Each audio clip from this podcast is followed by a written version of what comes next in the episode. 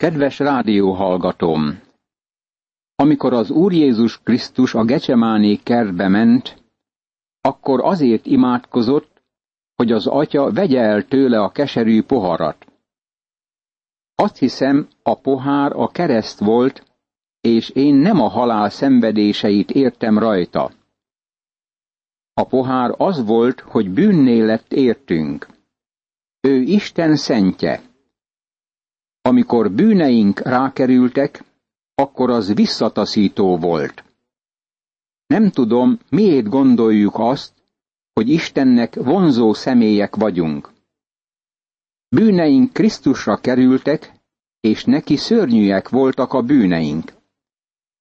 Rettenetes volt a bűnteher, és egy pillanatra fellázadt ellene. A gecsemáni kertben, kereszt árnyékában a kísértő felajánlotta az úrnak újból a koronát a kereszt helyett.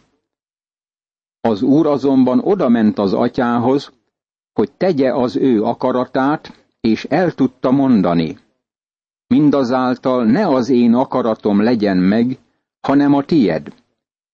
Oda szentelte magát az atya akaratának, Jól lehet, bűnöd és bűnöm elhordozása visszataszító volt neki. Ekkor angyal jelent meg neki a mennyből, és erősítette őt. Lukács evangéliuma, 22. rész, 43. vers. Angyalok szolgáltak az Úr kísértésekor is a pusztában. Most megint angyal szolgál neki a kertben, amikor a sátán megkísérti. Egyedül Lukács utal erre a tényre. Halálos gyötrődésében még kitartóbban imádkozott, és verejtéke olyan volt, mint a földre hulló nagy vércseppek. Lukács evangéliuma, 22. rész, 44. vers. Lukács elmondja, hogy az Úr verejtéke olyan volt, mint nagy vércseppek, az Úr óriási fizikai erőt fejtett ki haláltusájában és küzdelmében.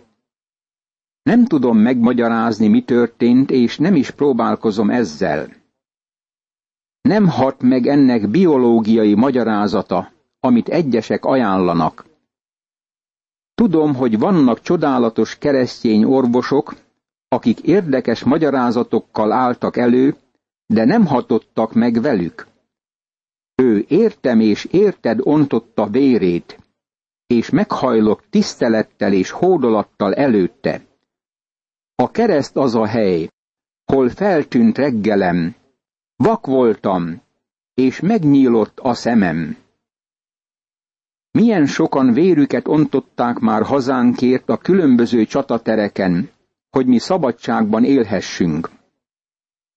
Hányan szoktunk ezért hálásak lenni? Nem futok a háború ellen tiltakozó tömeggel, miközben jóléti társadalomban élnek. De még ennél is van nagyobb tragédia. Krisztus szíve megszakadt, elveszett állapotunk miatt. Elvérzett és meghalt örök szabadságunkért. Ezt mondta. Azért jöttem, hogy életük legyen, sőt bőségben éljenek. János evangéliuma, tizedik rész, Tizedik vers. Annyira szerette az elveszett világot, hogy elment a pokol legmélyébe, hogy üdvösséget ajánljon az emberiségnek. A világ csúfolja Isten szentjét, az ártatlan megváltót, aki bűnné lett értünk. Hagy tegyek föl egy kérdést. Elutasítod őt? Csúfolod őt? Hálátlan vagy iránta azért, amit értett cselekedett? Állj meg Gecsemáné csendjében és figyelj! Hallod lelkének zokogását? Hallod véres verejtékeinek hullását? Tekints túl a kerten az olajfák mellett, és hajolj meg, hogy meglásd, miként vette magára az Úr a mi emberségünket. Másnap fölment a keresztre, amikor az imádkozás után felkelt, odament tanítványaihoz, de a szomorúságtól alba találta őket. Ekkor így szólt hozzájuk. Miért alusztok? Keljetek fel és imádkozzatok, hogy kísértésben ne essetek. Miközben ezeket mondta, íme sokaság közeledett, amelynek élén Júdás, a tizenkettő egyike haladt, és Jézushoz lépett, hogy megcsókolja. Jézus így szólt hozzá, Júdás, csókkal árulod el az ember fiát.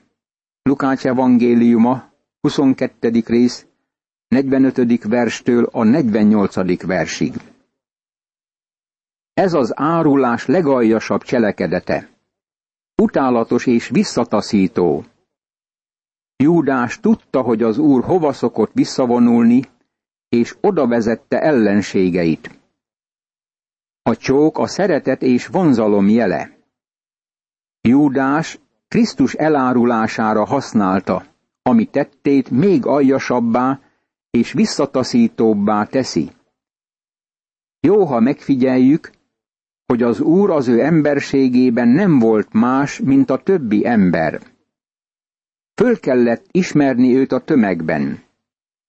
Ez jelzi azt a pillanatot, amikor Jézus a bűnös emberek kezébe került. Amikor a körülötte levők látták, hogy mi készül, megkérdezték. Uram, oda vágjunk a karddal.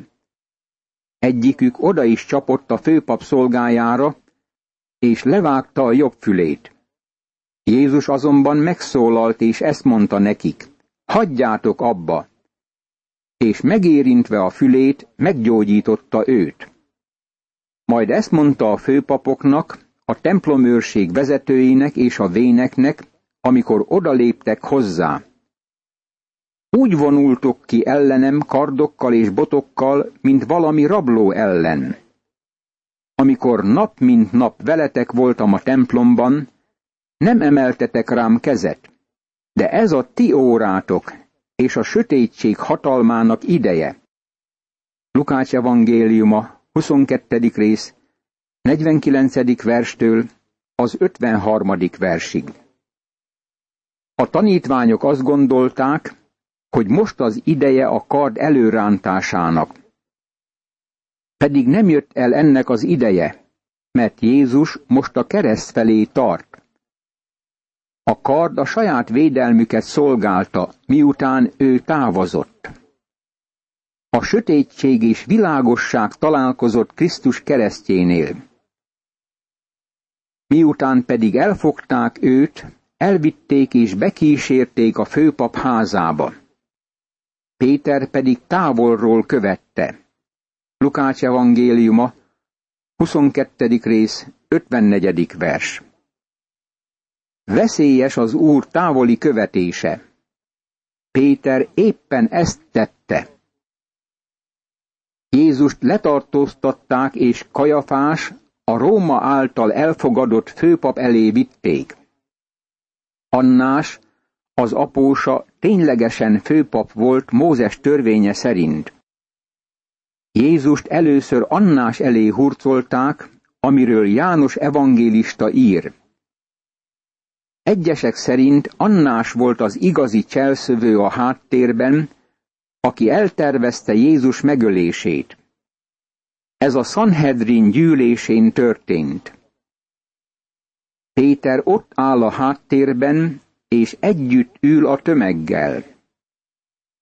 Mikor az udvar közepén tüzet raktak, és körülülték, Péter is leült közéjük. Amint ott ült a tűz világánál, meglátta őt egy szolgáló, szemügyre vette, és így szólt. Ez is vele volt. Ő azonban letagadta, ezt mondva. Asszony, nem ismerem őt. Lukács evangéliuma, 22. rész, 55., 56. és 57. vers. Míg Jézus kihallgatása folyik, Simon Péter nagy kísértés helyére megy. Egy szolgálólány szabára megtagadja az urat. Péter szégyelte, hogy felismerik, mint Jézus követőjét abban az időben. Voltunk-e már hasonló helyzetben? bár csak Isten megbocsátaná gyávaságunkat és gyöngeségünket, mint ahogy tette Péter esetében is. Röviddel ezután más látta meg és rászólt. Te is közülük való vagy. De Péter így válaszolt. Ember, nem vagyok. Körülbelül egy óra múlva más valaki is bizonygatta. De bizony, ez is vele volt, hiszen ő is Galileából való. Lukács evangéliuma, 22. rész, 58. és 59. vers. Egy másik személy is rámutatott, hogy Jézus követője, amikor egy másik csoporthoz csatlakozott. Simon Péter ismét tagadott, és más helyre vonult vissza. Ezúttal az sodorta bajba, hogy túl sokat beszélt. Beszéde elárulta róla, hogy galileai származású. Péter azonban ismét tagadta. Ember, nem tudom, mit beszélsz. Még beszélt, amikor hirtelen megszólalt a kakas. Lukács evangéliuma, 22. rész, 60. vers. Barátom, ha Péter ebben a helyzetben maradt volna, akkor vége lett volna. Ott kötött volna ki, ahol Júdás, de figyeld meg, mi történt. Ekkor megfordult az úr, és rátekintett Péterre. Péter pedig visszaemlékezett az úr szavára, amikor azt mondta neki, ma, mielőtt megszólal a kakas, háromszor tagadsz meg engem. Lukács evangéliuma, 22. rész, 61. és 62. vers. Simon Péter szerette Jézust, és őszinte volt, amikor megígérte, hogy hű marad hozzá, de nem ismerte saját gyengeségét. Még nem jutott el arra a helyre, ahol nem látott magában semmi jót. Péter sírt. Ezek az igazi megtérés könnyei voltak. Isten minden gyermeke visszatérhet az Úrhoz. Ha megvalljuk bűneinket, hű és igaz ő, megbocsátja bűneinket, és megtisztít minket minden gonoszságtól. János első levele, első rész, kilencedik vers. Simon Péter éppen olyan bűnös volt, mint Júdás, mert ő megtagadta mesterét, de ez sem volt jobb az árulásnál. Júdás és Péter közt az volt a különbség, hogy Péter megtért. Urunk imádkozott azért, hogy Péter hite el ne fogyatkozzék. Aztán kiment, és keserves sírásra fakadt.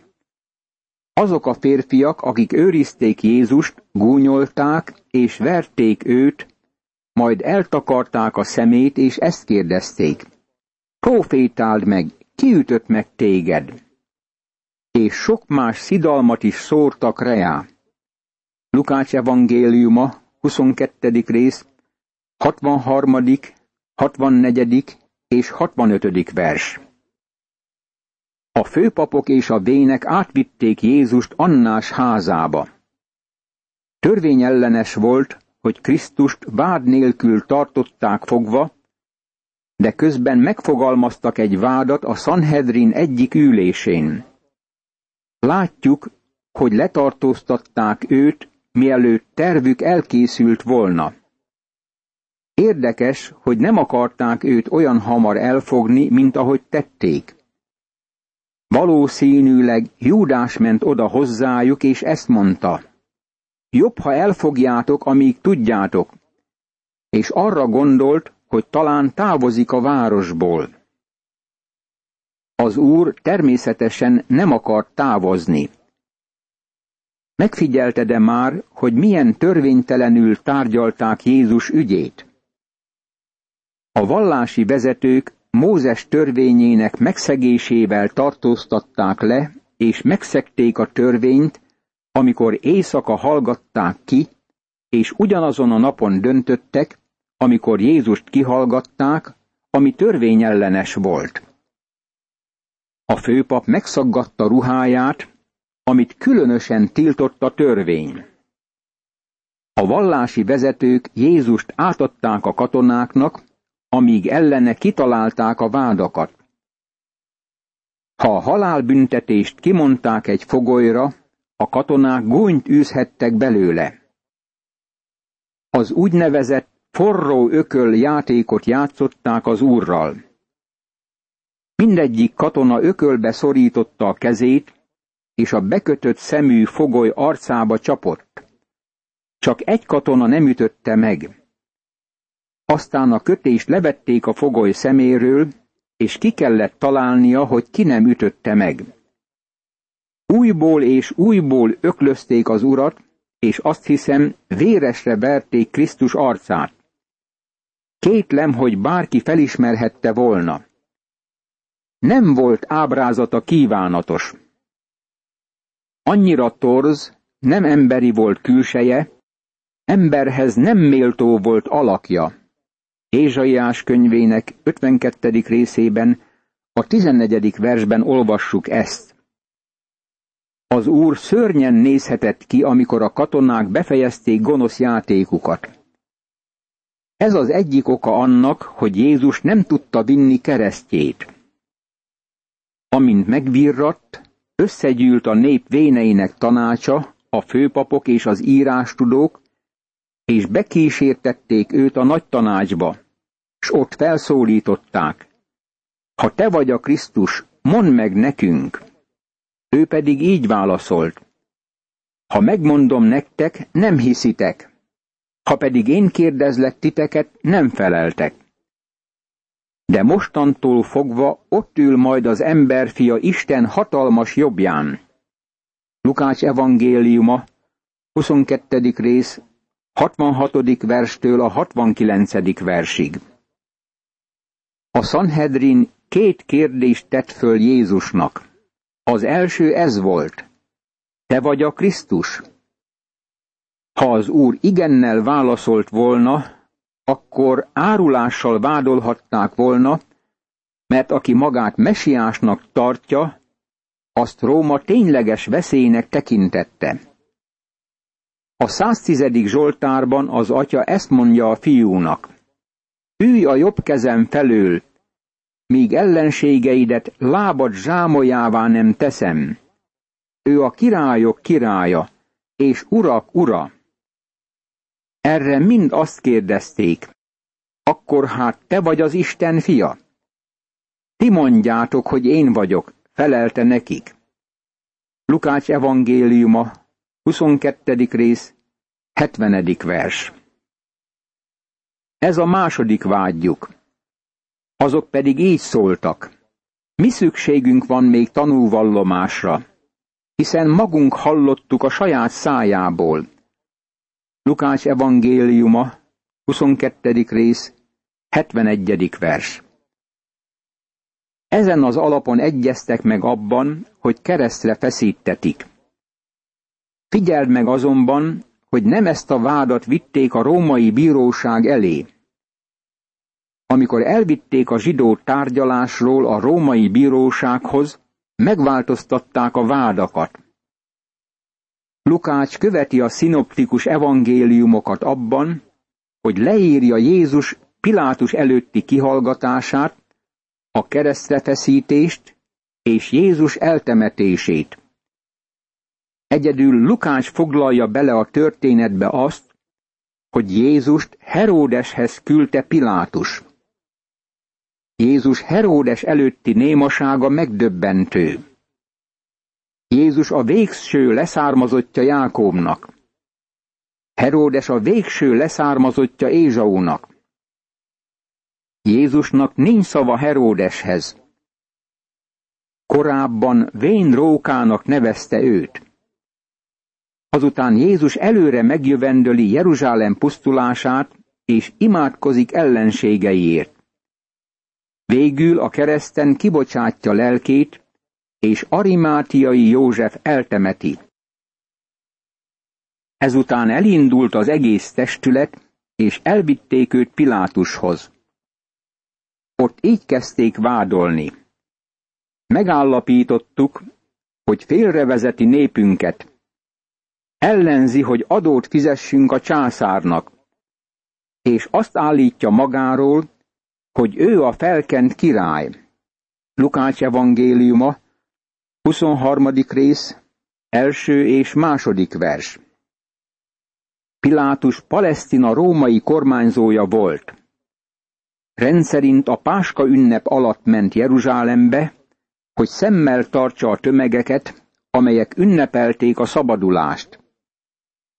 Mivel a mózesi törvény megszegése egyáltalán nem érdekelte a rómaiakat, Jézust árulással vádolták, ami teljesen lehetetlennek tűnt. Pilátus megkérdezte tőle, te vagy a zsidók királya?